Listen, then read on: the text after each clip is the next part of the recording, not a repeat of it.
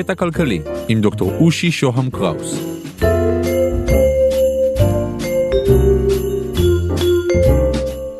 קטע כלכלי, מוסף קורונה מספר 2, אז מה קורה במיתון? שאלת מחזורי הסחר, מיתון, שפל, שגשוג, צמיחה, העסיקה לא מעט כלכלנים בעבר. מיוחדת מאוד היא התיאוריה של ויליאם סטנלי ג'וונס, הכלכלן האנגלי בן המאה ה-19. ג'וונס גילה דבר מעניין. הוא טרח, חיפש, חישב, ומצא שמחזורי עסקים התקיימו בתדירות של 10.46 שנים. מה שעוד הוא מצא זה שכתמי שמש מגנטיים, ולא משנה לנו כאן מה זה, הופיעו על השמש כל 10.45 שנים. ובינגו. ג'וונס האמין שכתמי השמש המגנטיים האלה גרמו לתופעות מזג אוויר מסוימות, מזג האוויר השפיע על החקלאות, החקלאות השפיעה על התעשייה, ומשם ישר לשווקים.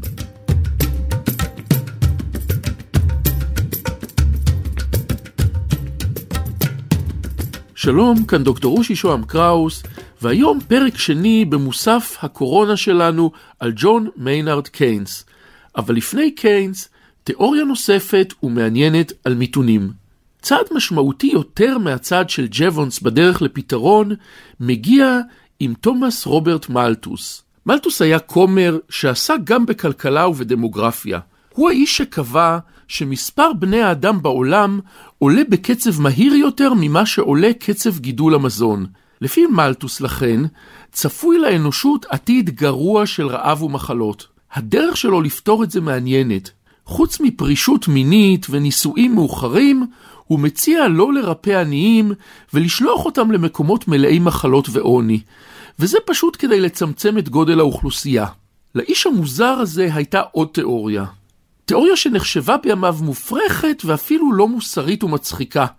מלטוס טען שאם אנשים יחסכו יותר מדי, תיווצר האטה, וכתוצאה ממנה ייווצרו אבטלה ועוני.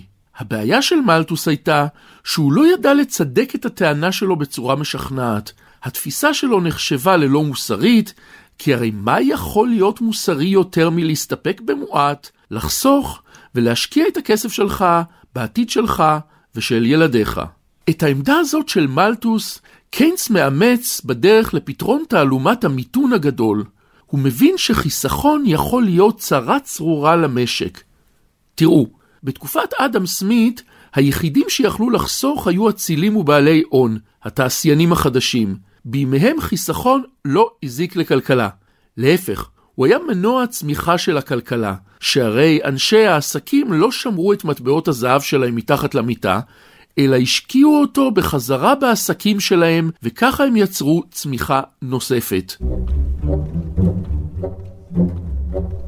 אז מה הבעיה בחיסכון? לקיינס יש השערה. דבר ראשון, יגיד לנו קיינס, הזמנים השתנו. המאה ה-18 שונה מהמאה ה-20. אחד הדברים שנוספו הוא הדמוקרטיזציה של החיסכון. כמו שאמרנו, בעבר, כשהקפיטליזם היה בחור חדש בשכונה, הפועלים הרוויחו כסף רק כדי לחיות. לידם ישבו בנוח אצילים ותעשיינים עשירים. אבל בימי קיינס מתחילים פועלים להרוויח יותר.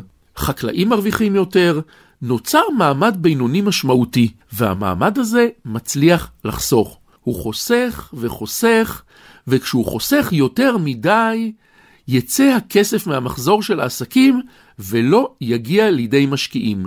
ככה לפחות קיינס יכול לחשוב.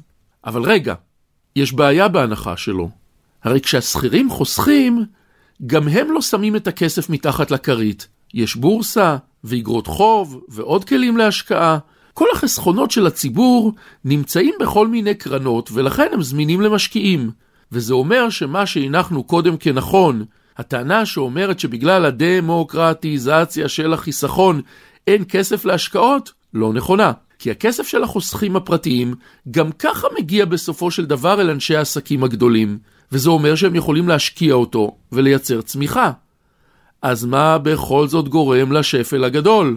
שוב, אנחנו וקיינס תקועים.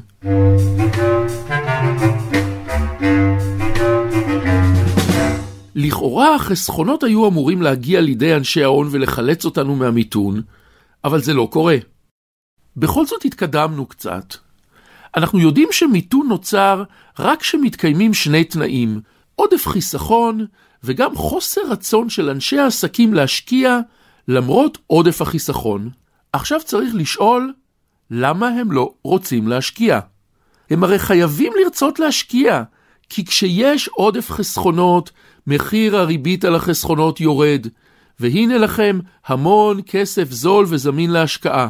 אז מה קורה כאן? למה השפל הגדול לא מתקן את עצמו אוטומטית כמו שחשב אדם סמית? הפתרון של קיינס פשוט מאוד. אין יותר חסכונות.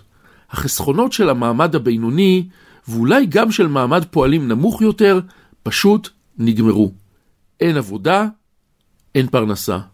החסכונות נאכלים, ונוצר מצב של שיווי משקל תקוע למטה.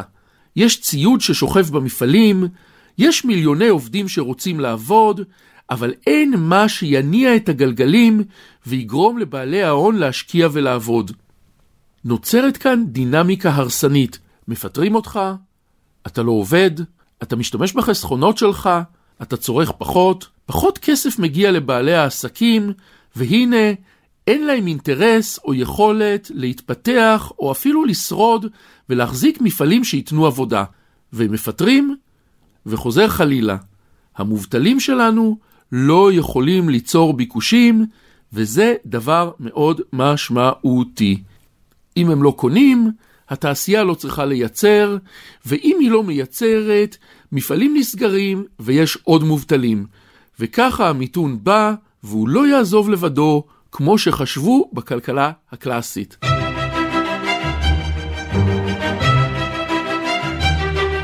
הפתרון של קיינס הוא התערבות של המדינה במשק. המדינה צריכה להעלות את המשק התקוע למטה בעצמה ולשחרר את הפקק. הבעיה היא שהדבר הזה נתפס על ידי רבים כמו התערבות ברגל גסה במה שאדם סמית כינה היד הנעלמה של השוק. הכלכלנים הקלאסיים האמינו בכל ליבם שלממשלה אסור להתערב במצב השוק. לפני עלייתה של הכלכלה הקלאסית, שרר משטר כלכלי שנקרא מרקנטיליזם. המרקנטיליזם עודד את הייצור המקומי וניסה להילחם ביבוא. לצורך כך הוא הפעיל מנגנונים רבים של התערבות ממשלתית בסחר. הממשלה המרקנטיליסטית עודדה יצרנים מקומיים, העלתה מכסים ותיקנה תקנות רבות בכל מה שקשור לחיי הכלכלה של המדינה. נגד כל אלה יצאו הכלכלנים הקלאסיים. ועכשיו, עכשיו מגיע כלכלן ומציע כאילו לחזור לאחור. ולא רק זה, בימיו של קיינס התקיים כבר משטר שונה מן הקפיטליזם, משטר מאיים. הכוונה היא למשטר הקומוניסטי ששלט בברית המועצות. במשטר הכלכלי של ברית המועצות היה למדינה תפקיד נרחב מאוד. והנה, מגיע כלכלן בריטי ואולי רוצה להביא אותנו למצב הזה. לפחות ככה הגיבו רבים לניסיון של קיינס. נמשיך במוסף הבא. אני מרצה ומייעץ בתכני הפודקאסטים, תוכלו להשיג אותי באושי את אושי.co.il, תוכלו לשלוח לי וואטסאפ ב-050-8898-322, בבקשה רק וואטסאפ. תודה לקווין מקלוד על המוזיקה, תודה לרון טוביה, עורך הפודקאסטים של גלובס. אם אתם מתעניינים בפיננסים חדשים, ניהול הון, ביטוח דיגיטלי ובנקאות עתידית, אתם מוזמנים להאזין לפודקאסט השני שלי בגלובס, דוח פינטק. להתראות. thank you